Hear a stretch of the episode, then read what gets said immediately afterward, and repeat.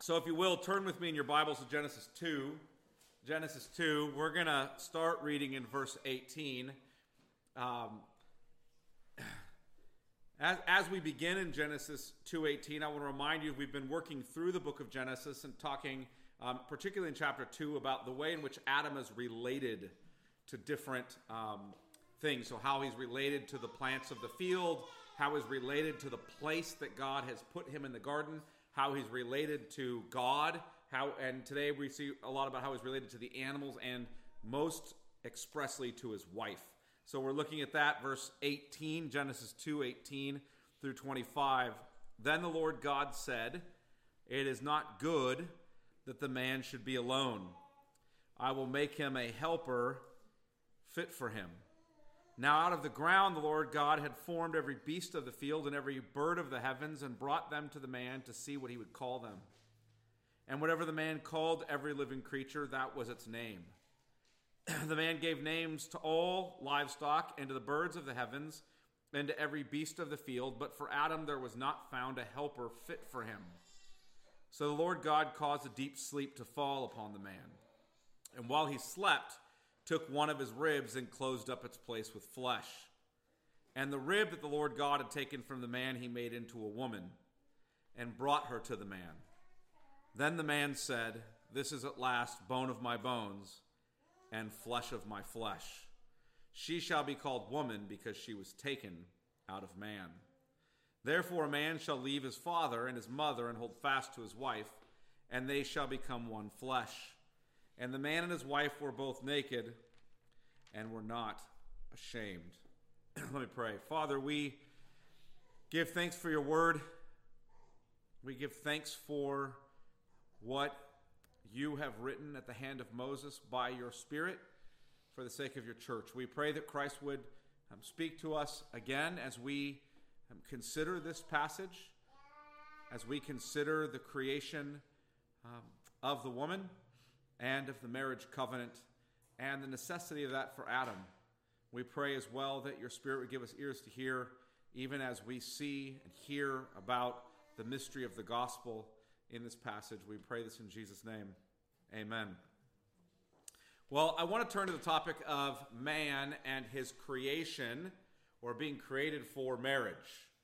Uh, it's interesting that the whole account of the creation climaxes um, with the marriage covenant of Adam and Eve. It's, it's actually a bit, um, it sort of takes your breath away as you're reading through Genesis 1 and 2, that the thing God chooses to close the entire creation account with is the marriage covenant. It's the marriage covenant. And you might wonder why marriage is highlighted like this. Why, why does uh, the Lord spend really a significant portion of the creation account on the marriage covenant with Adam and Eve, um, on Adam receiving a wife. How is the woman and the marriage covenant really connected to the story of creation that's being told? The answer is that the, the short answer, anyways, is that the man cannot fulfill his purpose without the woman. He can't fulfill the purpose that God has given him without marriage. And I, I'm hoping that today we'll see how the woman and marriage are connected to man's original purpose. And, uh, and we'll do that by looking at Genesis 2 18 through 25. Now, as we do, I want to consider um, two major points. The first major point is the necessity of the woman and marriage for Adam to fulfill his purpose. So, the, the necessity of the woman and marriage for Adam to fulfill his purpose. And the second major point is how marriage mysteriously reveals the gospel. So, this marriage covenant mysteriously reveals the gospel. So, let's look first the necessity of the woman and marriage for Adam to fulfill his purpose. And here's the question I'm asking at this point, and, and I want us to grab hold of. Why is it necessary for Adam to be given a woman to marry to fulfill his purpose? Why is that necessary? Well, look at Genesis 2:18. Then the Lord God said, it is not good that the man should be alone. I will make him a helper fit for him. It is not good that the man should be alone is a startling statement because when we went through Genesis 1, at the end of day 1, God said it is very good. At the end of day 2, or God said it's good. At the end of day 2, God said it's good. At the end of day 3, it's good. At the end of day 4, it's good. By the time you get to the end of day 6, the creation of man and woman, it is very good as he completes the whole of creation. And so after hearing it's good, it's good, it's good, and it's very good, now now told something is not good. It's not good. It's a, it's narratively meant to capture your attention, to grab hold of you as you're reading. Oh, something's not good. How can that be in God's original creation? Um, it, it might be important, though, to say what not good doesn't mean. Not good is not a statement about a lack of moral goodness. It's not a statement about immorality. Not good is not a statement about God's failure, it's a statement about incompleteness or imperfection of creation apart from Adam's wife or the woman. In other words, if you remember, this is really taking place on day six. And if you remember the creation account, we start off hearing the creation account is in an embryonic form. It's in an incomplete form, in an immature form. And as the creation account goes along in the six days, you get to the point where God finishes it and it's complete. And until the woman is completed, it's not good. God was not yet finished. And that, that leads to my question about the necessity of Adam's marriage. Why is it necessary that Adam receive a wife to fulfill his purpose? Well, because God created Adam with that necessity. Maybe that's the, the clearest way to say it. Um, I'm not sure if we would make that argument philosophically, but we have to make it biblically. God created Adam with the necessity uh, for a wife. Now, we would make that argument philosophically if we were just considering man's biology. But I suppose God could have made a, a creature that didn't have uh, the need to reproduce in some way. But that's not the kind of creature God created when He created man. He created the kind of creature who has the necessity of the woman. Adam, as a singular man, could not accomplish his purpose. He was not by himself. And this is really something you get a hold of, especially as we go through the whole of Scripture. Adam was not by himself the full expression of the image of God. Not by himself the full expression of the image of God. Herman Bavinck, Dutch Reformed scholar, said this Only humanity in its entirety, as one complete organism, summed up under a single head, a federal head, and we talked about that in the sermon last week about the federal head, summed up under a single head, spread out over the whole earth, as prophet proclaiming the truth of God, as priest dedicating itself to God, as ruler controlling the earth and the whole of creation. Only it is the fully finished image, the most telling and striking likeness of God. Adam was made to be the federal head of a people, of a people. And that whole people together spread across the earth as prophet telling the truth about God, as priest serving and worshiping God, as king exercising dominion over the earth on God's behalf. Only that whole people is, is the full expression of the image of God. Adam could not produce such a people by himself. That's manifestly obvious to all of us. He could not do that. He was not able to be fruitful and multiply and fill the earth and subdue it by himself. Further, it's not just about procreation. Adam was created to be a communal or social being. He was created to relate to others like himself, and he could not do that by himself. Thus Adam had a need. Look at Genesis 2:18 and the last part of it. He says it is not good that man should be alone. Last phrase, I will make him a helper fit for him. God is creating a helper fit for him. We see that repeated again at the end of 2:20. Look at the last phrase of Genesis 2:20. But for Adam there was not found a helper fit for him. None of the animals is a helper fit for him. So I want to press on two aspects of that phrase. When you say that see that phrase a helper fit for him, I want to press first on this notion of what is a helper and second on the notion of fit for him. What is a helper and what is fit for him? So let's look first at the word helper. It's important that we know the language helper is used of God. he's called our helper. In Deuteronomy 33 7, he's called our helper. In Psalm 33 20, God is called our helper. In Psalm 121 1 through 2, he's called our helper. Um, so, it, in some cases, when the word helper is used, the helper is actually stronger than the one being helped. In the case of God, he's stronger than the one helping us. In other cases, the helper is not stronger than the one being helped. Uh, helping does not someone does not imply you're stronger than the one you're helping, nor that the other party is weaker. Um, I help Teresa, and Teresa helps me. So, what's the point of the language of helper? The point is that Adam is inadequate, incomplete, incapable to fulfill his purpose without Eve. He's not able to do it. He needs a helper to fulfill his purpose. The point is really that um, something more than Adam just having a kind of emotional incompleteness. He, he doesn't just, he, he does have an emotional incompleteness, don't get me wrong, but that's not the whole of the issue. Um, it's far more fundamental than that. To understand that, look back at Genesis 2:18. Then the Lord God said, "It is not good that the man should be alone. I will make him a helper fit for him." So he needs a helper who's fit for him. He needs someone to come alongside of him, uh, just like the rest of us do, but he needs someone that's fit for him. Um, this language of the woman being fit for the man is interesting. Uh, it is that she corresponds to him. Mo- most of your Bibles, you probably mostly have the ESV, I'm assuming, um, have that in the marginal footnote, corresponds to him. Uh, it's really a better translation. Um, it's, it, it, means that she matches him. Uh, but uh, Wenham, Gordon Wenham, a great Old Testament scholar, actually points out that because of the structure of the grammar, the syntax, uh, we ought to really strictly translate it like opposite him. I will cr- create a helper like opposite him.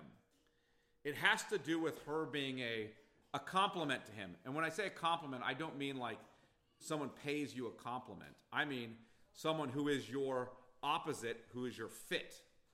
Um, Matthew Poole explains it this way. Puritan author, uh, here's what he says. One correspondent to him, suitable both to his nature and necessity, one altogether like him in shape and constitution, disposition and affection, a second self one to be at hand and near to him, to stand continually before him, familiarly to converse with him, to be always ready to care for, serve, and comfort him, one whose eye, respect, and care as well as desire should be to him, whose business it shall be to please and help him.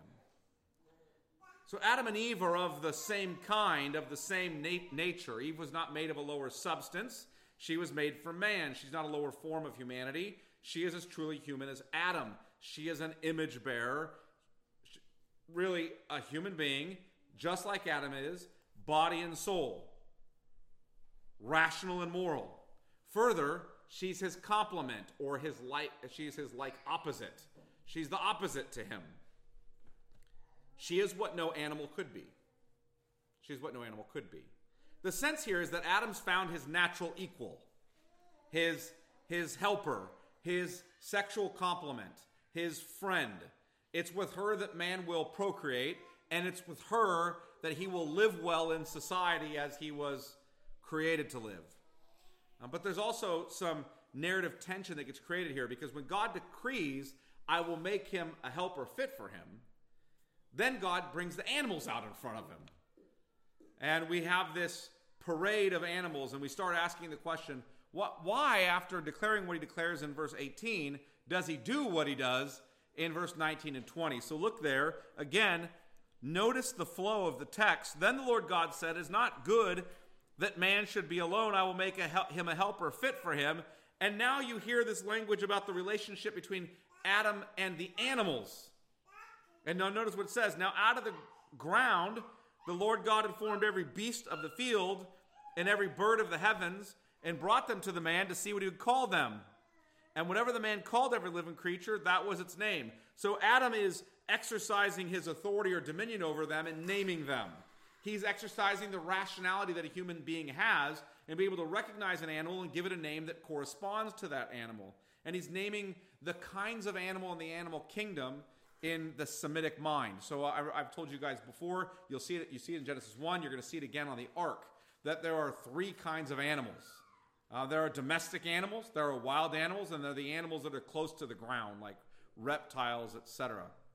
Um, so we see that laid out here as well. If you notice what it says, verse 20, the man gave names to all the livestock, those are the domesticated animals, to the birds of the heavens, and to every beast of the field, wild animals. But for Adam there was not found a helper fit for him. So the animals are brought out in front of him after this not good declaration and a declaration that God's going to make a helper fit for him. Now the animals are brought in front of him. And what, what what's being told to you here narratively is Adam is, is going through a long object lesson. As every animal's brought in front of him, and they all have their complements. They have their pairs, but he doesn't have his. And he doesn't fit with any of them. And it's like the Lord is playing out for us narratively the tension that's growing in Adam's own heart and mind. Like, where's my like opposite? Where's my complement? Where's my helper? They each have complements, but he has none. None are fit to be his helper. That's the last phrase in verse 20. And there was not found a helper fit for him. They are not human beings. They are not body and soul bearing God's image. When I say body and soul, yes, they have bodies, and yes, in the sense that we call them animals, and the animal is the Latin word for soul, they have souls, but they don't have rational, immortal souls. They don't have true righteousness and holiness, etc. Um, they are not his like opposite, his correspondent, his complement. Then God creates a helper fit for him. So I want to look at Eve's creation from verse 21 really through 22. Um, and we'll just carry on down as we, we think about four aspects of, of Eve's creation. Four aspects of Eve's creation. First, the first aspect of Eve's creation is that she is she was from man.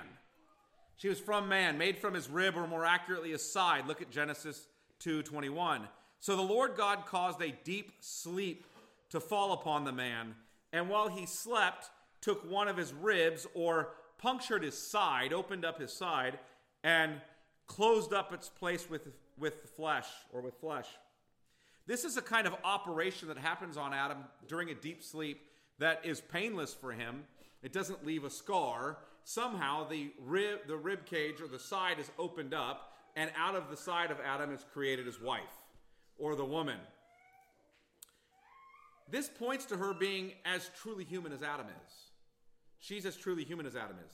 She's not made like other cre- from other creatures.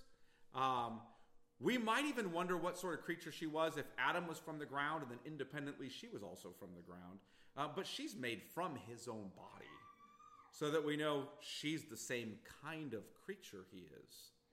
It, but it doesn't just point out to the fact that she's truly human as, as truly human as Adam is. It points to her vocation as the one who serves as Adam's helper. Here's how Paul states it in 1 Corinthians 11, 8 and 9. Here's what he says. Paul in 1 Corinthians 11, 8 and 9. For man was not made from woman, but woman from man. Now, he's going to go on, by the way, later in 1 Corinthians 11 to say, and now men are born from women, right now. But he's talking about the original creation. Man was not made from woman, but woman from man. Neither was man created for woman, but woman for man. So she is from him, and she is for him. And I think Matthew Henry, one of the Puritan writers, comes closest to the spirit of the text. This isn't a, a translation or something like that. He's just commenting and I think his comment on the text is about as, as helpful a comment as there is. He says this The woman was not made out of his head to top him or to rule him, not out of his feet to be trampled upon by him, but out of his side to be equal with him, under his arm to be protected, and near his heart to be beloved. So this speaks of the first aspect of Eve's creation. The second aspect of Eve's creation is that she's the gift of God to Adam. God gives her to Adam as a gift. Look at Genesis 2 22. And the rib that the Lord God had taken from the man, he made into a woman and brought her to the man. Adam is wholly passive here. You notice that in the creation of his wife? He's entirely passive. God is doing this thing. God brings the woman to Adam and gives him to her, like a father who, who walks a bride down the aisle to give her away.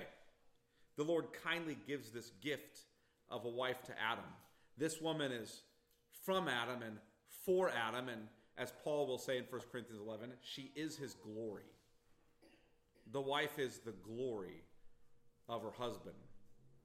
It's not incidental that God made a woman. Um, it's, it's sad that we have to emphasize this in our culture, but, but it's, it's, not a, it's not a small fact. A woman is his complement. A woman is complement. It is only with a woman that he can fulfill his vocation. And it's only with a man that she can fulfill her vocation. It's only with a woman that he can be fruitful and multiply.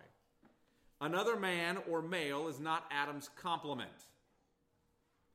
Further, God gives Adam one woman. God doesn't give Adam a multitude of women. One woman is his complement. An animal is not Adam's complement. That, that's, that's one of the major points of the passage. Um, and, and will be one of the things behind the for, forbidding of bestiality. An adult woman is Adam's complement. Because a physically immature girl is not Adam's complement. Right? An adult woman. One mature biological female is Adam's complement. That's fairly obvious to us, um, but it's not something emphasized, sadly, enough by us. The third aspect of Eve's creation is that Adam immediately recognized that she filled his need. Look at Genesis 2:23. Genesis 2:23. Then the man said, "This is at last, this at last is bone of my bones and flesh of my flesh. She shall be called woman because she was taken out of man." The poem here begins and ends with the emphasis on the woman. It contrasts with Adam's surveying of the animals. So he surveyed the animals, he named them, and now he's going to name his wife, exercising a kind of authority over his own wife as he names her. But he's going to name her in a way that he points all the attention of the reader or the hearer of the text to her. So everybody's paying attention to her. His exclamation begins, we see it here in our text, this, this at last, this at last is bone of my bone and flesh of my flesh, um, which is Bone of my bones and flesh of my flesh is their way in the Jewish world of saying, um, my blood relative. Like we say, that person's my blood. That's how they would say it. So you'll see that later, for example, in Genesis. They'll refer to their blood relatives as flesh and bone. And that's what he's saying about his wife. She's my blood. This is, this is my bone of my bones and flesh of my flesh. But what's interesting is his exclamation uh, begins this way This this one. Now we, we read it, this at last. And that's fine as we're trying to kind of pick up the idea of an exclamation. But in the Hebrew, very literally, it is this. This one is bone of my bones and flesh of my flesh. This one, as opposed to those other ones, those animals that were brought in front of me, that's the contrast. Those ones aren't. This, this one, or this at last right? And all those animals were not. This one is. This one is bone of my bones and flesh of my flesh. This shall be called woman, Isha. Isha. For from man, Ish, was taken this. That's how it begins with this and ends with this. You can really see Adam pointing at her almost. This, this one, and then at the end, this, like, here she is. Not those animals, her. Gordon Wenham helpfully explains this. He says this in these five short lines, many of the standard techniques of Hebrew poetry are employed parallelism, assonance and wordplay, chiasmus, and verbal repetition. By opening with this and then by concluding with the same word, the man's exclamation concentrates all eyes on this woman. Adam's rejoicing in her. That's what's happening. He's rejoicing in her. He sees that she corresponds to him. She's perfectly matched as his complement. So I, I want you to think of the picture. God, like the father of the bride, leads the woman to Adam and gives her to him. Gives her to him. Adam sees his wife and he breaks into poetry. It's, it's something like a song, actually, the way that it plays out, this poem. It's, it's almost as if Adam begins to sing. I only think about that. It's, if you will, your first song or poem in all of Scripture. You're, you're, you're walking through the creation account, you get to the creation of the woman, and the man starts to sing, right, for the first time. It's like, here she is. Every wedding I officiate, I, am thankful for the vantage point I have as a pastor because, because um, you guys don't get to do this when you're not officiating the wedding, but I do. Uh, you get some vantage point, but not quite as good as mine, uh, where I get to look right at the groom's face as the bride's coming down. I can see both of them in my in my vision. So everybody stands up and turns and looks at the bride and says, "Look how beautiful she is." Um, and and the father of the bride is bringing her down to give her to the groom, and everybody's looking at her um, and her glory, and you can see the groom I mean, you can see in his eyes, in his face, you can see him um, wanting to break out in song, pretty much. Like you can see the poetry starting to flow for this man as he sees this woman walking down. You can almost hear him saying, She is my glory. This, this one at last.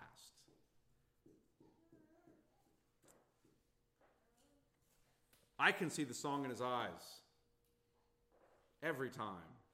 She's my complement. She's my helper. She completes me in the truest sense. The fourth aspect of the creation of Eve is that um, it's in a, he's in a covenant with Adam. She's in a covenant, sorry. She's in a covenant with Adam as his wife. She's in a covenant with Adam as his wife. Look at verse 24 and 25. Therefore, a man shall leave his father and his mother and hold fast to his wife, and they shall become one flesh. And the man and his wife were both naked and were not ashamed. This is the language of a close union, a covenantal bond. Here's how Malachi comments on the marriage covenant. He says, "Did in Malachi 2:15, did he God not make them, the husband and wife, one with a portion of their spirit and of the spirit in their union?" So when the marriage vows are taken at a wedding ceremony, the Holy Spirit is present, making those two people one by covenant.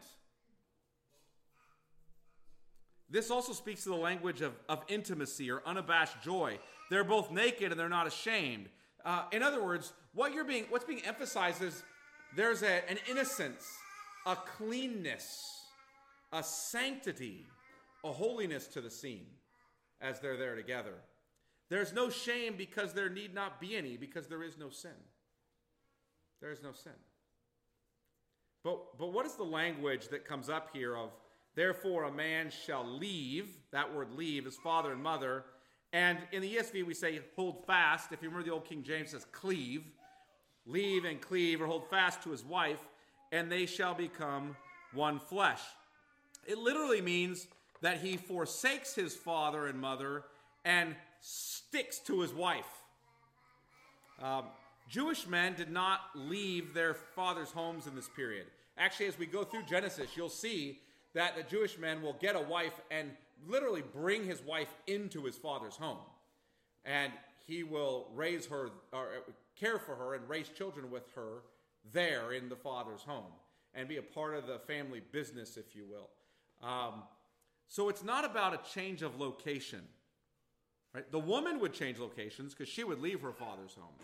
Um, that's why often uh, the woman's family was given some kind of a dowry or payment because they're losing a resource that helps them eat and be cared for, right? The father's house is picking one up, if you will, or the groom's house is picking one up. Um, it, so it's not a change of location that's being discussed here. It's it's a change of allegiance. It's really saying that while the man is still obviously expected to keep the fifth commandment to honor his father and mother, as is the woman, expected to keep the fifth commandment to honor their father and mother, his wife takes priority. So that if your honoring of your father and mother ends up being the dishonoring of your spouse, you're not doing it right. Your priorities are out of order. Um, you're to say that see your spouse as your closest family. The wife is now your flesh and bone, which is which is their way of saying, like as he said, your blood, more than your parents are. She is Adam's people. It's it's remarkable to me that a covenant bond between man and wife is more fundamental, is a more fundamental relation than the natural bonds of father and son. That's what he's saying here. The natural bonds of father and son are not as fundamental a relation as the covenant bond of husband and wife. She's his family now. She is the closest bond in front of her husband. It's it's a thing. Um, I know you guys know this. It's a thing now to declare um, my wife is my best friend, and we we so overplay the language my best friend. This person's my BFF, and this person's my BFF. I see it on social media all the time. Everybody has like 100 BFFs. They all last for about a week. So that inside of two years, you've got, you know, you've run through all the possible BFFs in your circle. And it's fine to say my wife is my best friend in one sense. Um, but the way we throw around the language best friend um, now, I don't know that saying your spouse is your best friend is really saying enough. It's really saying enough. I, have best friends. Several of the elders are my best friends. Um, my wife is far more than that. Teresa's far more than my best friend. She's my flesh and bone, my blood, my complement, my helper, my glory. She comes before all other relational priorities. I don't have competing best friends with her. Right? I am my beloved's and she is mine. We, we belong to each other by covenantal bond. And they have this marriage covenant, Adam and Eve do, in the purest sense. There's no sin between them. Thus, they're naked and unashamed. Derek Kidner explains this idea, I think, quite well, and you can imagine this in the context of the marriage covenant with no sin. There is in God's true pattern perfect ease between them, there's, there's no tension but it is the fruit of perfect love, which has no alloy of greed, distrust, or dishonor. Adam needs this woman, he needs his wife. He cannot fulfill his purpose without her. Um, that's why the marriage of Adam and Eve is the climax of the whole creation account. Now, now, I said at the beginning that the marriage of the man and the woman is tied to the mystery of the gospel. And so that really leads to the second major point we want to look at today, which is how marriage mysteriously reveals the gospel. So look at Genesis 2:24 again. Therefore, a man shall leave his father and his mother and hold fast to his wife, and they shall become one flesh. Now this is a this is clearly a text about the marriage covenant. We know that because Jesus says that. And um, and we'll just go ahead and take Jesus as our authority whenever he's interpreting the Bible we'll just assume he's getting it right. So let's look at Matthew 19 and hear what the Lord has to say about his own word. Um, Genesis 19 and verse 4. Jesus is being asked by the Pharisees about divorce and whether it's lawful for a man to divorce his wife for any reason. And he answers that, and we'll look in Matthew 19 and verse 4 at his answer. He answered, have you not read that he who created them from the beginning made them male and female? And said, Therefore, a man shall leave his father and his mother and hold fast to his wife, and the two shall become one flesh.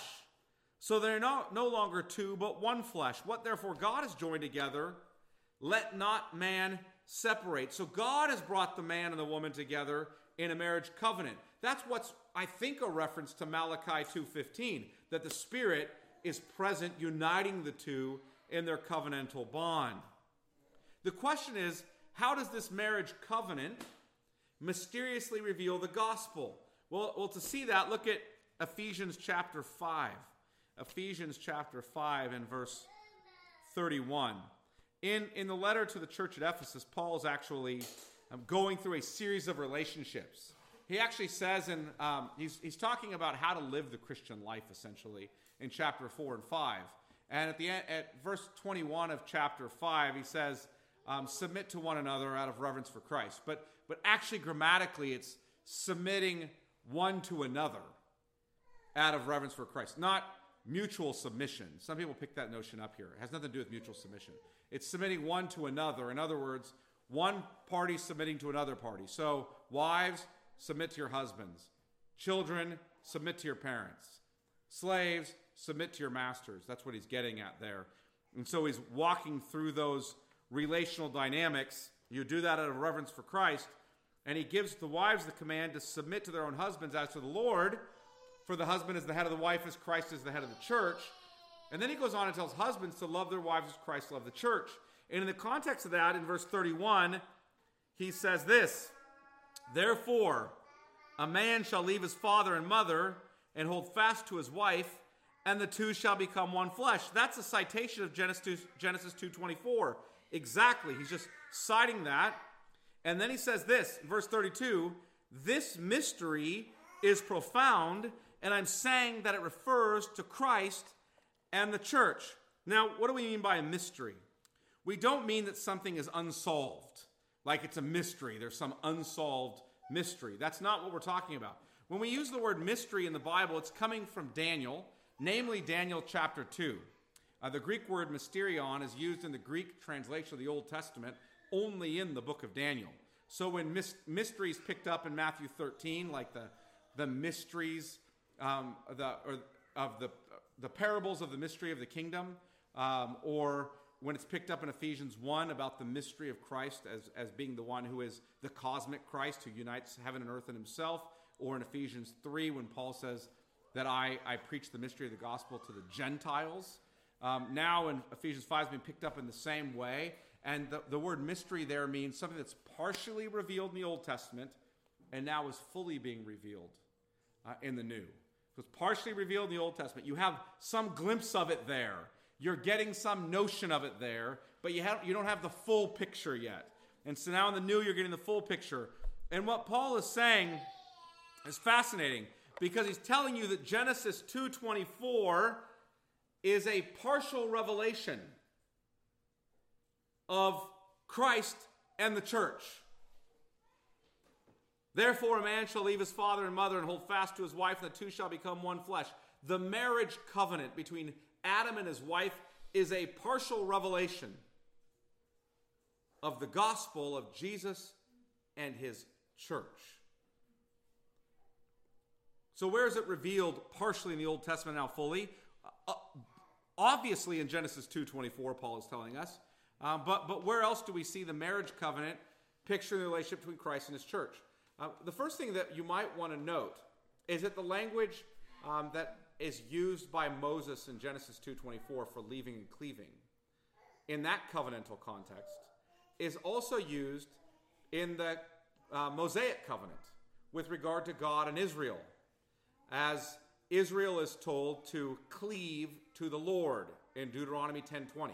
So in Deuteronomy 10:20, Israel is told, "Cleave to the Lord." Same language as in Genesis 2:24. Also in Deuteronomy 29:25, Israel's um, found to be a bride who forsakes the Lord or leaves her covenant Lord in Deuteronomy 29:25. So leaving and cleaving is used um, not only for the marriage covenant in um, the Pentateuch, or the first five books. But leaving and cleaving is used for the covenant between um, God and Israel. The same kind of language. Further, marriage is used throughout Scripture as an example of the Lord's covenant with people. In Jeremiah, um, chapter 2, as Israel is coming out of Egypt, Jeremiah prophesies or, or tells them about Israel about their coming out of Egypt and compares Israel to God's bride. You are my young wife who I brought you out in Genesis 2. In Genesis 31, 31 and following, the new covenant context, he says that um, you broke my covenant, the one I made with you when I brought you out of the land of Egypt. Um, though I was your husband, declares the Lord, you broke my covenant. In Isaiah 5, God refers to Israel as his bride. Um, in Hosea, he refers to Israel as his bride who whores around on him, who commits spiritual adultery, so that adultery between a husband and wife is compared to adultery between God and his people. Further, Israel sin against the Lord's covenant. Israel sins against the Lord's covenant uh, with her, uh, particularly when she runs after idols and is called um, a spiritual whore in Ezekiel. That's probably the most interesting passage. So I want to look there. Hold, keep your hand in Ephesians 5 and look at Ezekiel chapter 16 quickly, real, really quickly here. Ezekiel chapter 16. I want you to see this language as the Lord brings her out and makes a covenant with Israel. And I want you to hear the language in verse 8. Uh, when I passed by you again and saw you, that's the Lord, behold, you were at the age for love. So that Israel's now at the age to marry, to make a covenant with her. You're at the age for love, and I spread the corner of my garment over you. Um, we see that language also in Ruth, incidentally. And covered your nakedness. I made my vow to you and entered into a covenant with you, declares the Lord God, and you became mine. You are my wife now. Now, notice what it says. Then I bathed you with water and washed off your blood from you and anointed you with oil. So he washes her with clean water. Now look back at Ephesians chapter 5 and note the language there, since we're looking at verse 31 and 32. Note the language here in verse 25. Husbands, love your wives as Christ loved the church and gave himself up for her, that he might sanctify her, having cleansed her by the washing of water with the word picking up that same kind of covenant of marriage language. The great mystery in Ephesians 5:32 is that Genesis 2:24 is revealing to you a type of Christ and his church. Now, we're not the first Christians to read Paul this way. Listen, listen to what Augustine said. Even in the beginning, when woman was made from a rib in the side of the sleeping man, that had no less a purpose than to symbolize prophetically the union of Christ and his church. Adam's sleep was a mystical foreshadowing of Christ's death, and when his dead body hanging from the cross was pierced by the lance. Or how about Jerome, who gave us the Latin translation of the Bible? We have heard about the first Adam. Let us come now to the second Adam and see how the church is made from his side. Or how about John Gill? So it was a type of the marriage of Christ, the second Adam between him and his church, which sprung from him from his side and is of the same nature with him, and was presented by his divine Father to him, who gave her to him, and he received her to himself as his spouse and bride. Listen, these folks are not making up crazy, some crazy interpretation of the text. They're just following what the Bible says from beginning to end. Um, the church is called the bride of Christ in the New Testament. Right? In 2 Corinthians 11, he's going to speak of the fact, Paul's going to speak of the fact that he, he betrothed the church to one bridegroom, even Christ. Uh, in Revelation 19 6, Christ is going to return for the marriage supper of the Lamb. In Revelation 21 21 and following, the new Jerusalem will come down from heaven as a bride adorned for a husband. For a husband. Adam was put into a deep sleep, something like death. His side was punctured, and from his punctured side was created his bride, with whom he was in covenant, and for whom of, of whom he was supposed to protect and care for. And we'll look at his failure to do so in Genesis 3. The first Adam, we'll see in Genesis 3, did not protect his bride. In fact, he allowed her to participate in sin, and he participated in the sin with her. They both sinned and incurred death. The se- second Adam sacrificed his life for his bride. He washed her clean of her sin, and he protects her till the end. Protects her to the end. Look at Ephesians 5:25 again. We'll conclude with this. Husbands, love your wives as Christ loved the church and gave himself up for her, that he might sanctify her, having cleansed her by the washing of water with the word. Now, listen to the purpose or result of that, so that he might present the church to himself in splendor, without spot or wrinkle or any such thing, that she might be holy and without blemish. The Lord Jesus Christ has come to give his life for us, for his bride, to wash us clean um, of our sins by his own blood, and to present us. Here's the thing He's not just going to leave us there, to present us before himself holy and without blemish. He's going to carry us all the way to the end. That's what Jesus did for us. That's what Adam, if you will, failed to do for his wife.